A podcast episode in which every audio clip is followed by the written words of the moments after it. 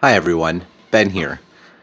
This episode of Exponent was recorded back in February. Uh, at the time, this was going to be the podcast for Stratechery, but uh, due to unforeseen circumstances, we thought we were going to have to put it off for uh, up to a year. Uh, fortunately, those have been worked through, and we are back together and moving forward. So we wanted to release this for for folks to catch up on the backlog. But keep in mind, some of the stuff we mentioned is a little old, a little out of date.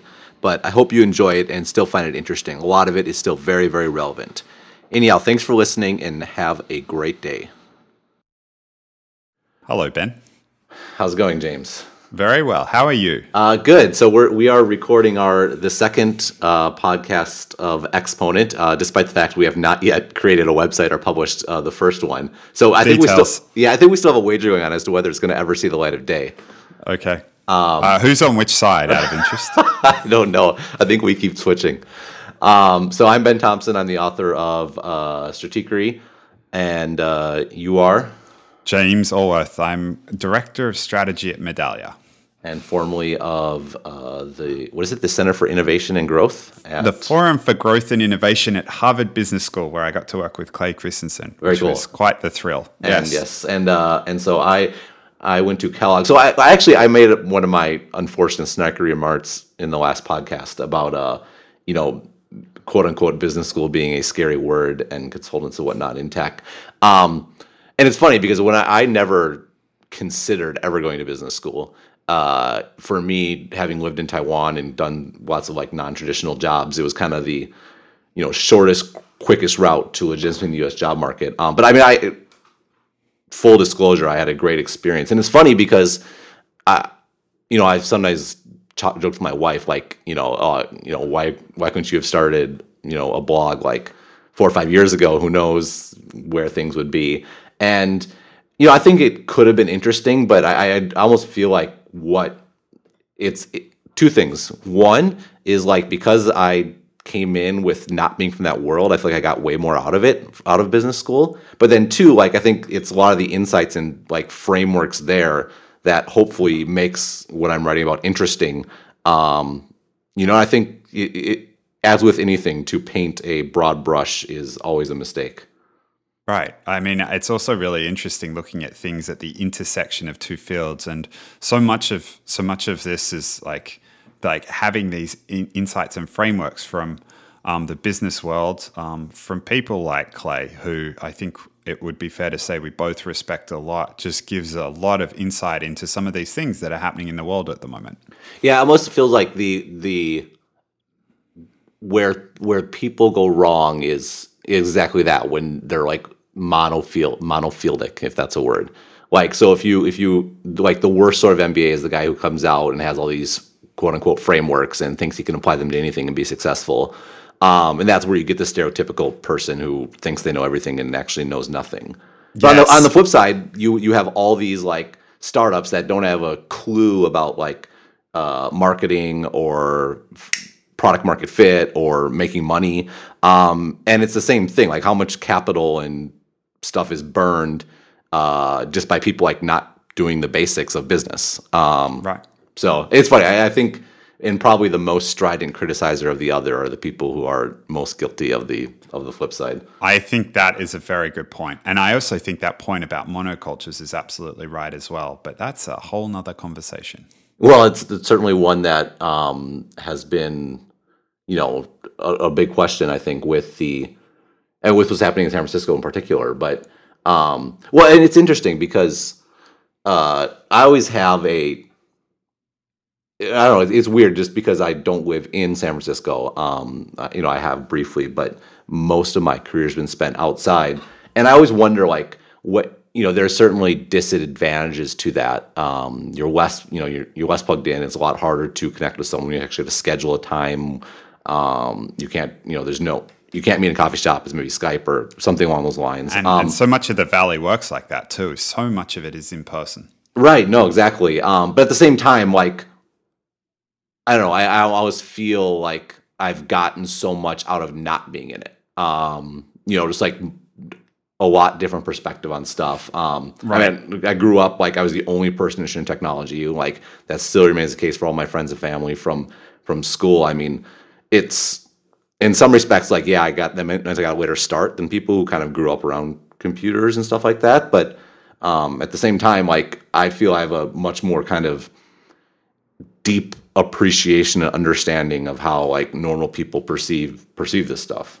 Right. I, I mean, I, I, think I would say the same thing. I think most people could tell based on my accent that I'm not originally from around here. But I have to say, it's been absolutely fascinating being here the last 12 months. And even, even in this short period of time, you can start to see things changing. Now, I, I don't know about you, but part of the reason that I love technology so much is its ability to solve these really big problems. And what's interesting about Silicon Valley, at least in the last little while, is it feels like to me, I mean, there's definitely a gold rush going on, and it's it's starting to change the types of people who are here. I, I, mean, and again, this is with a limited sample size. I haven't been here very long, but you can even see it in the in the discourse that's happening out here. Um, you can see it in the way people are talking about the problems that they're tackling, but also the problems they see in the city, um, the problems they see in society, and you know, Ben, it's it's I don't know about you, but I'm finding it kind of troubling. Yeah, well, it's funny. I mean, this is a um, to to uh, jump back to the business school thing. Uh, you know, it, it, like MBA is going to Silicon Valley has skyrocketed uh, to the way it hasn't since like the late '90s, and yeah, um, right, and which which is a, which is terrible. I, I don't want all you all you people who were not originally interested in technology don't come. You're solely right you're sullying our bad name. There's a there's a there's a joke that runs around Harvard Business School, which is basically if you want to start a hedge fund, do it and short whatever industry too many Harvard MBAs go into, because that's a surefire way of saying that there's um, you know that there's the potential for a bubble. And you know, I I think I mean there's there's a lot of truth is said in jest, and I think that's one of those instances. But it's kind of concerning seeing the way that it's changing out here. I mean, there's so much money floating around, and I, am not talking on the individual level. I'm just talking in terms of chasing investments, and that that obviously starts to filter down into the people who are are working, chasing down, chasing down these problems, and and you know, like they're doing quite well, and it's interesting the type of people that are coming out here. It's starting to, it's almost starting to create a monoculture in and of itself. Like, and I, have been doing a bit of thinking about this, and the way I describe it is it's it's not a monoculture of diversity, though I mean, that in itself might be true, and there's been a lot of press about that, about diversity in tech. But I wonder if it's actually uh, like the, the monoculture that's emerging is one that's even worse than that. And it's a monoculture of opportunity. And it's only people who've been really lucky in the past who've like of course they've worked hard but they've seen they've been lucky time and time again um, who are able to to to come to this amazing place because you know rents are so high and you know um, the the types of people that um, that are here it's all very network based and you know you went to school with the right people and so on and so forth and it's getting to the point where it's very hard for other people to crack into it oh boy we we just uh, unlocked a a pandora's box to be sure um, no, I think it's. It, I mean, first of all, I'm not there, so I can't comment specifically on the way things are. Although you know, I try to come back every couple months. Um, but I, I mean, I think this is. It's funny because this is one of the most um, fraught yet obvious arguments in my mind. I guess the reason that I, the fact that I think it's obvious, is why it's fraught because people on the other side think it's obvious too. But um, you know, it, just take it back to the very, very basics. Like if you were born in the United States um, versus being born anywhere else in the world, you have an advantage because you don't need a green card. Like that's can we agree on that? I think most people can can that's pretty that's pretty black and white. Um, right. Okay, so let's I mean, let's take a step further. If you were born to someone, you know, to a upper middle class family versus a a lower middle class or blue collar family, um, you likely got a computer at an earlier age. That's an advantage. Um, and like there's, you can kind of, you know, go down this path and you know, it, I think where it gets trouble is people like feel they feel a little um, resentful. I mean, it's like like why why are you saying people want to feel that their success is due to their hard work, and it is. Um, and that doesn't it doesn't take away from that to say that uh, you relative to other people might have had a little bit of of a head start. Yeah, and I, I mean, so yes, I, I, I couldn't agree with you more. And um, I think it's what's easy uh, what's easy to see is that well, no, it's not easy to see. I think that's unfair. But what's happening out here is there's such a a bias in terms of the the the or selection bias that's happening. It's it's so much it's so much skewing towards people who've had these opportunities that they that they just assume it's easy to assume that the people who are here and the reason that they've done well versus the other people who are here is because they worked that little bit harder and you don't even see that the people who the people who didn't even have a chance in the first in the first place. They didn't even have an opportunity to to give it a go and make it out here. And I, I think that's increasing. But even more than that what's what's bothering me is that I mean, again, one of the reasons I'm here in this place is just because it's dealing with such interesting problems. But as that as that selection bias increases, well, the way that the way that the valley works, or at least to my mind, is that it's a big problem solving machine. It takes problems, it applies technology to them, and it solves those problems. And the nature of the problems that the people are tackling here are starting to change as a result of that sample bias because they're only, I mean, for, for want of a better word, uh, want of a better term, they're solving first world problems because those are the problems they see on a day in and day out basis. They're the problems that they and their friends have. And less and less um, are people out here being exposed to some of the, the um, there was a, this awesome MIT Tech Review article, or MIT, somewhere around there, about big problems with little b, little p, things like, you know, homelessness, things like, um, uh, you know, uh, unemployment among um, uh, uh, uh people above 50, things like the veterans coming back from two world wars. Like, you just don't see th- that kind of thing around here as much as, as you used to.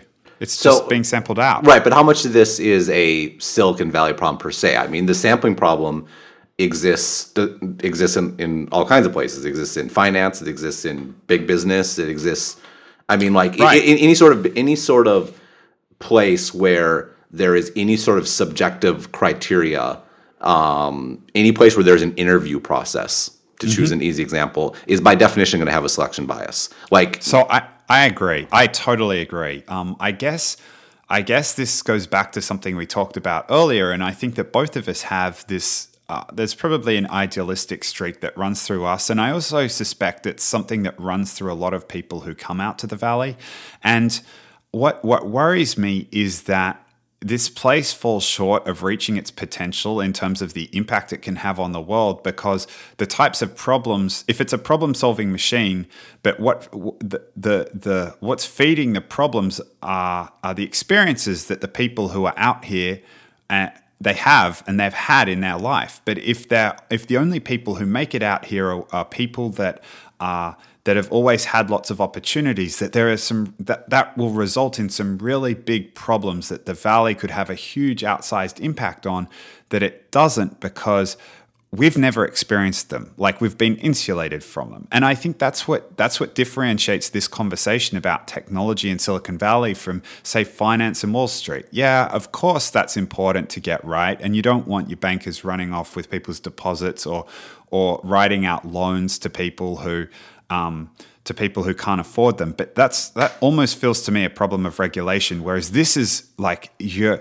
you're fundamentally resulting in this amazing place falling short of its potential because it's not it's not tackling the big problems where it could have the biggest impact. So it's not that I disagree with what you're saying, but my own my main issue is I feel like this is kind of like the ongoing lament. Like like it's always the new problem. It's been the new problem for every year for forever. And, you know, 5 years ago people were saying, "Oh, we're sick of social apps. We're sick of messaging apps, sick of photo sharing apps." When in the just in the last couple of years we've had like something like Snapchat or Line or something like I'm not all Silicon Valley developed actually. Funny, neither of them were. Um, but the the point is like every time I feel like people say, "Oh, innovation is dead," or or we're focusing on first world problems, um, it ends up playing out to not be the case. Uh, like there, it's almost like the canary in the tree, you know, as opposed to being in, in, in the coal mine. Um, and you know, and the and I guess the the what I would challenge, what I my question for you is, you you think that there's a problem. Well, it w- you're stating a problem. What is the solution? And if there isn't a obvious one, given the fact that things have turned out pretty well for going on a few decades now, um, is it really is it really a problem? Yeah, so so what you're saying to me is that I'm not allowed to just complain about it. Well, It's well, the problem is not just the complaining about it. I mean, I can complain with the best of them. The problem is that people Let's have been making. something. Well, it's not just that; it's that people have been making this complaint for a very long time. And to be perfectly frank, they've on balance been wrong. Like, yeah. So so the question then is like, has something changed? Uh, uh, Like, has has whatever's happening out here right now has the zeitgeist shifted in favor of entrepreneurship and building businesses and the fact that there are more of those MBAs and more people coming out of college heading out here changed something or or is, is something else changed something that's caused those things to start happening and is that fundamentally resulting in the valley starting to focus on um, a different problem set than it used to and Well, I- let me, let me, I, am I'm gonna I'm gonna shorten and package that a little bit, if if you don't Please. mind. Uh, what I'm hearing from you is that it's right now it is so expensive to to make it in the valley that the only sort of people who will even be there are rich and well off before they even got there. Um, yeah, so relatively it- I won't. I won't even. I, I, I, expensive and exclusive. So there's different forms of wealth, and one of them is material, but another one is in terms of education and so on and so forth. And it ends up being this for for people like that. It ends up being this amazing virtuous circle where they have all these opportunities, but then the problems they come out here to tackle are problems that they and their peers face, as opposed to problems that you know, the people who could really benefit from folks out here focusing on. But but then because they're not here, because they haven't had access to those resources, the valley isn't focused on those problems. Yes, Right. But okay, sure, sure. But like when in history has there really been a successful a successful campaign to target a problem and then fix it? It seems like the most of the great problems are end up being solved indirectly. Like oh yeah, so so don't get me wrong. I'm not I'm not talking about um, Silicon Valley starting up.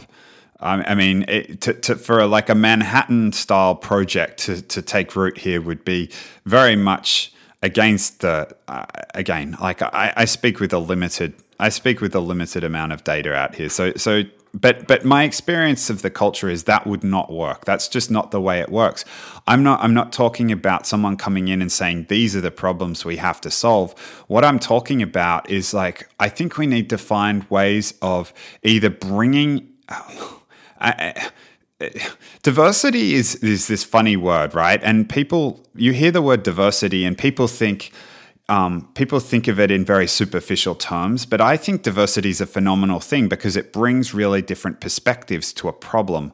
I think what this monoculture is is uh, the argument I'm making about this monoculture is that the lack of diversity of opportunity out here is resulting in Silicon Valley narrowing its focus on the types of problems it solves, and it's going to result in it if it, if it continues selling itself short in terms of the potential it could really have on the world. So, I mean, I think it's one of those things. I theoretically, I, I agree with you. Um, just based on the history of kind of worrywarts in this in this sort of area, and the fact that it still keeps you know changing the world. Um, I guess I'm I'm I'm a bit more skeptical, and and I, I think hope you're right. And in any I really do. And anytime you you look at a problem and propose a solution, like you need to look at the flip side. So Yes, so totally. the the the most obvious counter to any sort of system that's based on uh, you know pure privilege um, or you know opportunity is one that's you know quote unquote merit. And of course, people say, "Oh, we have a merit system, etc." Like I said, anytime you have any sort of subjective criteria, it's by definition not going to be fully meritorious. Um, where that is the case is uh, is here, um, particularly in in in so in ancient Chinese history, there. I mean, I'm going to totally like bastardize this, but in ancient Chinese history, basically there was to avoid the issues of corruption and all sort of stuff, like all the all the government positions and court positions and stuff were filled with these tests. Uh, you had you had to whoever got the highest score on these like on these super difficult tests um, got the best positions, and they were very highly esteemed. Um, you know, not like bureaucrats in the U.S. They're very highly esteemed positions, very very well paid, very honorable, and so people, and so even if your father was in had this sort of job, you you had you had no chance, um, whatever. And then the, the other thing too is all the all the schools taught the same curriculum and were theoretically, you know, the idea was like you you bring people up um, to Right. have, and it's it's as meritorious as can be. And in some respects, it, it, it, worked. I mean, obviously there is there's a lot of corruption in China, um, but a lot of that is has really arisen as capitalism has taken hold of as a system. Um, this particular system is actually still pretty pretty strong. Um, so the problem is though, like all this, like all this standardization, all this, all this testing, and all this sort of system. Um, there's there's some really good effects. Like it really does raise the. f- It does have effect on corruption in some of these positions. Two, it does raise the floor. Um, like you, you're going to get a decent education in the basics. Um, you know, I, I'm not as familiar with China, but certainly in Taiwan, in any school, even in the the, the poorer parts of the country, like you're going to get a good, a decent education. But the flip side is you're lowering the ceiling. Anytime you raise the floor, you're, you're almost by def you, are lowering the ceiling, in that you're you're because you're hurting everyone towards this one goal. Like you're lopping off the creativity, you're mm-hmm. lopping off the expression, you're lopping off the ability to do something. And this is the this is the pushback I have on anyone who's ever critical of Silicon Valley, and I am often in that case, mm-hmm. is that there is a significant opportunity cost with messing with what is clearly working. Even if on a very visible side, there's tons of waste and all this money and like the success rate of the st- of startups is arguably worse than it should be because people aren't taking the time to make sure they're tackling real problems. Um, but how can you argue at a big picture level with anything that's happened in the last 50 years? Yeah, right. And I, I think your point's well made. And I, I certainly wouldn't want um, folks to mistake what I'm advocating for is that the government to come along and start tinkering. with Oh no, no, I- I'm not saying that that either. yeah, Sure. no, no, no. I and well, it, it, it's worth being explicit about because like the way that that that, that description of the Chinese education system, uh, I, I'm I'm not advocating for for for such. a I mean, it sounds like it works for China and I've uh, and Taiwan, and uh, you know, I'm I'm like everybody should go figure out what works best for them. I'm not saying one system is right or another is wrong. Um, I don't know enough about the Chinese system, but I guess what I mean, what I was saying before, I, I guess, was more on the problem identification side of things. I think, I think we're starting to drive into solution side of things, and I think part of the solution is just having this conversation and making people aware of the fact that look you know, you're out here, you've been blessed with this amazing opportunity, and like it's time to like th- there's scope to to give a lot back, and there there are a whole series of problems out there that could really be solved that we don't even know exists, and there are there are simple things that would be highly beneficial to do. Um, so you you finish your job in Silicon Valley, or you decide you're going to quit, rather than just taking the next job. What about taking a few months off and traveling and and going somewhere where you haven't been before, and and interacting with people that you haven't seen, like, like a culture that you don't understand, or or like a country that's much less fortunate than the U.S. and going and seeing what life's like there, and then have those experiences and bring it back. I, I mean, I think that's the kind of conversation. I think that's that's the kind of thing that I'm advocating for more of, rather than saying, uh, you know what, I think there should be some merit-based system as to whether you're able to come out here or not. I f- f- yes, I didn't. By, I did not mean to say that that was your that was your proposed solution. Um, but uh, but but actually, let me let me just because I'm feeling contrarian. Um, You're feeling push, no. push push you on that. You're not On the- feeling contrarian, are you? All right, so so you say oh, maybe someone needs to go and, and travel or whatever. Right. You- so is the going what, what's the benefit that they're getting from from this going on? It's it's exposure to a different set of problems. It's exposure to something that they hadn't seen before. It's broadening their horizons. I mean, again, it's this idealistic streak that I think runs out here. People want to solve big problems. But I, I think there's this, they don't know what they don't know in a sense, in that um, that there's a big skew towards the types of things that are appealing. And I, I guess that's natural as well. But uh, I don't know. I can't help but wonder whether um, there's an element of, of uh, go out, see the world, travel, um, and and and, uh, and experience experience very different things to what you experience when you when you fortunate enough to live in this part of the world. I mean, so I, let let me give you an example of of try and ground it right. So I was I was recently at an event and. I was talking about the the enormous benefits and the disruptive potential of online education, the MOOCs like Khan Academy, and how they could, you know, you develop this curriculum once and it can be taught anywhere. And it like once you figure out different learning styles, you can tailor it to different learning styles. And there are all these massive advantages of doing this. And I mean, I know a couple of folks at the Khan Academy, and I personally think what they're doing is absolutely phenomenal. Um, not long after I spoke, there was a gentleman who worked in the Chicago local government who stood up and and he, he, he wasn't disagreeing. He wasn't disagreeing with any of what I had said, but he's like, you know, you guys out there, you really you, have a very idealized view of the problem. You know, you think that if you develop this perfect curriculum and you just make it free to the world, then you're going to solve all the problems. Well, let me tell you about what it's like to live as a kid in a rough Chicago neighborhood. Like, you're not even sure you're going to be able to walk to school and get there safely. Um, you you come home at night and you're not in an environment where it's conducive to to watching online videos. And to be honest, it, you're going to be lucky if you even have a computer back there.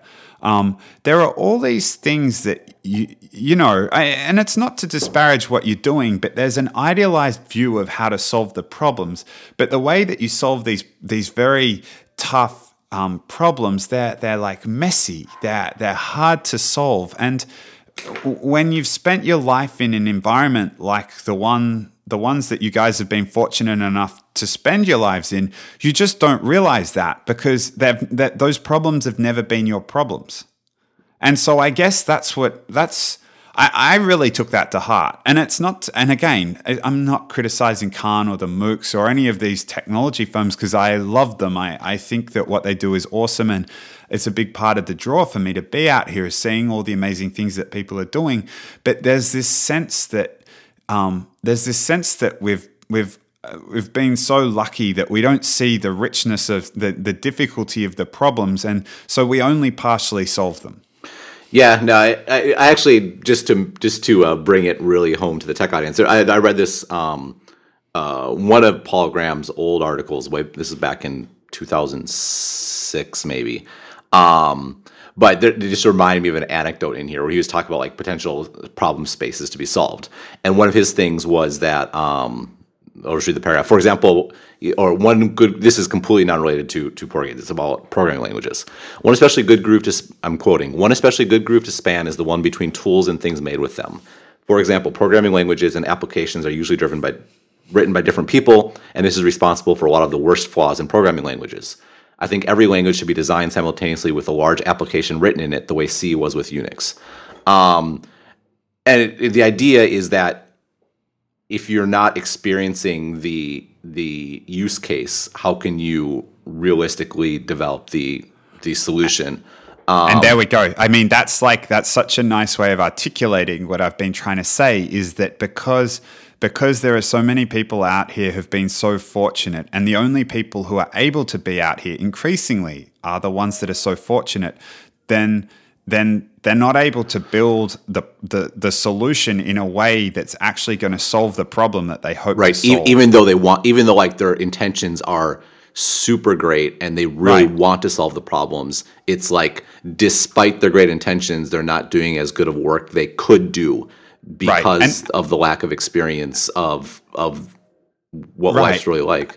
and I would say I would say also that's that's the best case. The worst case is that they that we don't even really realize that the problem exists because we haven't had a sibling, we haven't had someone go off and fight in a war, we haven't had a parent who's um, who's become homeless because they lost their job because they're over this age because those are just not the problems we have, and so we don't we're not exposed to them so we're, we're not really trying to solve them or if we are we're trying to solve them as part of a bigger problem as opposed to specifically building it around that and, and that's where i think there's just i don't know Well, I, There's- I think there, there. I think what, what is the silver lining in this cloud though is, um, you know, the way, you know, like what I think one of the I had a Twitter exchange exchange a part of it was to kind of talk about this, but like, you know, I think um, the of the the number and importance I think of of companies and products that are being built outside of Silicon Valley, in my opinion, is is definitely increasing. I think it's primarily increasing.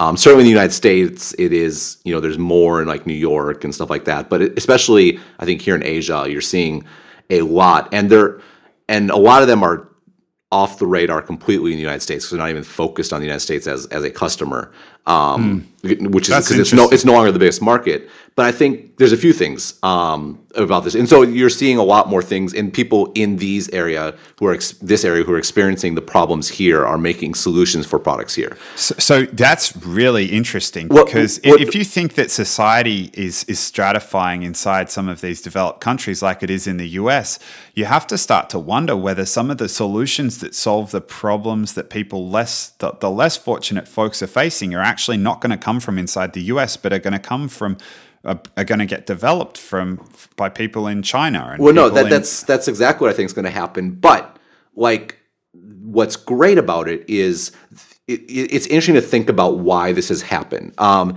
I think one of the big reasons why this is happening in other countries is it's really, really hard. Well, I think one of the great there's to unravel the the what makes Silicon Valley Silicon Valley is impossible. Like it's just the right mixture of all kinds of stuff, half of which we don't even know what it is sure. but certainly a part of it in my estimation is the is the availability of capital for nothing more than an idea like Right. to to make something particularly to make something 20 years ago um, if you wanted to set up something that had a web service uh, you needed a sun server which was $50000 you needed a database from oracle which was who knows how much like, you needed all this like it was several hundred thousand dollars in capital costs just to get off Right. the ground before you even thought about salaries or anything along those lines. Sure. And so the to even get started as a tech company, you you you needed people willing to invest on an idea. Um, and outside Silicon Valley, there weren't that many people willing to do that. Today, you can rent capacity, all the capital capacity you need on AWS or Rackspace or whatever. Um, you can work in your spare time. You can use open source frameworks and tools, uh, and you can you can build something that is demonstrable and is a usable product uh, for less than a couple thousand dollars Yeah. I mean, totally. and and, so- and that makes it so much easier to get investment in in these different cultures that don't have that sort of like like there's there's such a degree of faith that goes into the the investing culture in Silicon Valley. It's like Right. you know, like yes, I know most of you are gonna flame out, but like uh, this is this is the way we do it. We invest in in stuff like this, and even in Silicon Valley now, you're seeing the shift, right? You're, no one's no one's investing on an idea very much these days, right? Because they it's an expectation that you have because it's so easier to get started that there, there's something more tangible there. Right. Um, which I, it's interesting to think we could have a discussion about. We should maybe talk about VC more, but it's interesting how that's actually making requiring more investment later on because there's so much competition to stand out. Like takes that that much more money, but in the front end it takes way less. Um, and that's nice in Silicon Valley, but what's really interesting is in other markets, it lets you get investment more easily than you could before and lets those products be developed. I think that's why you're seeing stuff, you know, stuff like that. Right. And I, I mean, So, so there are two components to this, and one is the story about that inside the United States, and one is the story outside the United States. Oh, oh it's just, I actually forgot my point to make. The, the, the thing, the thing, the thing to point out though is all this is being um, done by Silicon Valley. And I'm including Amazon in the Seattle area in that. Right. And Rackspace, Sure. I think Rackspace isn't Rackspace in, like Texas or something. Um, So- but the point Yes. is like like there is like it's almost like the United States and Silicon Valley is moving up the stack, as it were, or down the stack or whatever. Like they're they're building more of these foundational elements and the the edges that are actually touching people um, are being developed more locally. It's almost like if you were to think of tech as like a a corporation, right? There's the there's the main office that's taking care of all the broadly used functions, and then the local offices are attuning the products to the local markets and needs and sensibilities. It's all from a th- pure theoretical standpoint. It actually almost makes a lot more sense.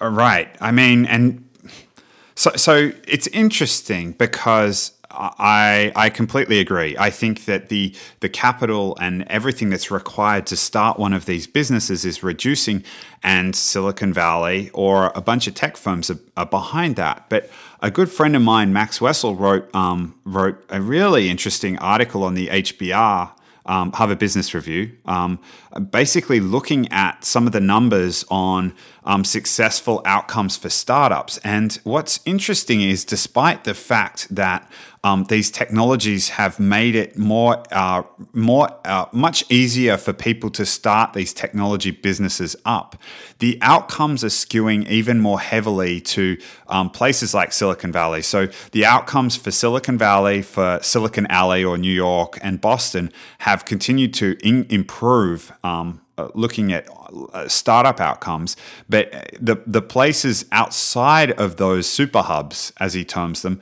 are actually they're not they're not looking that good, and you you actually put yourself at a distinct disadvantage if you decide to build a business and you do it outside one of these super hubs. So, dis- what's interesting is, despite the fact that theoretically it's it's it's becoming easier for you to start one of these businesses wherever you are. At least in the US, we, the numbers won't run internationally, but at least in the US, there are these massive um, cluster advantages from going to the places, the, the super hubs, where it's attracting the right engineers. The capital is there, and they're much more likely to back you if they can see and touch you. Um, the the um, the, the the the press are all focused on these areas as opposed to other areas. There are all these um, there are all these network effects that are, despite it getting easier to start things elsewhere, it's actually making it's. I won't say there's a direct causal relationship, but the observation is it's becoming more important to go to these hubs rather than less. Right. No, I think yeah, and I, I think that's um no, it is interesting to think about like but I think it's actually related. The fact that it's easier to get started um just means the the the what's required to stand out the bar is that much higher. It's like the, the location of the bar has been moved. Um, whereas previously to even get off the ground was really hard, so not that ma- many people did. So once you got started, um, like your your chances of success were arguably higher. Whereas now, because everyone can get started, um, to stand out is much more difficult. Like if you were, if you, it's it's easier to have influence um, if you're a columnist for the New York Times in the 1970s. It's easy to have influence, right? You don't have that much competition, but it's really fucking hard to become a columnist for the New York Times. Whereas today, uh, I can write a blog that has a potential audience infinitely larger. Well, not infinitely, but a whole lot larger than the New York Times in the 1970s did. But the chances of my opinion being heard just because I wrote it down are way, way, way, way, way, way lower because there's so much competition because it's all everything's been made free. Um, And I think it's the same, and arguably it's more difficult to have your voice heard in a meaningful. Well, it depends. It, it, it all depends on your frame of reference. Like if you look at where you're at, like to have written words and to have them heard, all things being equal, is more difficult today. Like it's harder. Like Paul Krugman is probably the most famous New York Times columnist, or Thomas Friedman, um, Right. or whoever. Like, but they they have way less. They like their maybe their absolute numbers. Their absolute numbers are probably higher than before, but their relative influence within the the sphere of people who, Yeah. who influence such things is relatively much smaller than than it was before. No, I, I'd agree with that. And I, I mean, let's let's bring this back though to the earlier discussion. I I, I wonder whether that effect is uh, is related to uh, this this observation inside the valley of. Uh, it, it's becoming harder and harder to, to to stand out, and therefore those people who've had all those opportunities, and and and maybe this isn't the valley's fault. Like, and and I'm certainly not meaning to sound like it is, but it's becoming harder and harder for people who haven't had these string of opportunities to get out here to to be successful, to start a business, and therefore the things that they're focusing on, uh, the problems that they've had, are very different from the problems that the vast majority of people have. And yeah, I don't know. I, I feel like there might be a bit of good old day bias here. Where yeah, maybe totally. I, I mean, I it, to to have been say in the 90s like Right. to have been a, a entrepreneur of or a prospective entrepreneur of consequence you likely had a computer in the early 90s to late 80s which almost by definition meant your family was well off. Like whereas today everyone has a computer. Re, you know i mean not everyone but in the united states the majority large majority of of homes have a computer. Um I should probably check that reference before I get myself in trouble. Um, but the point being, like that that bar, it's this, it's the exact same things we're talking about with like startup costs and with like being a, a columnist or a writer. Right. Like the the upfront bar is way lower now than it has ever been before. Um, so what's happening is the bar is just being moved farther down the road, and the fact of the matter is there will always be some kind of bar somewhere, and and certainly um, we should be cognizant about you know that we're not yeah we should be cognizant of privilege but at the same time like man i'm always wary to mess with what works It is hmm. when, it, when it comes to something like this i guess it's I'm not advocating messing for it. I'm just advocating for awareness of Being the issue, thoughtful. I guess. Yeah. Yes. No, And how- and how can you argue with that?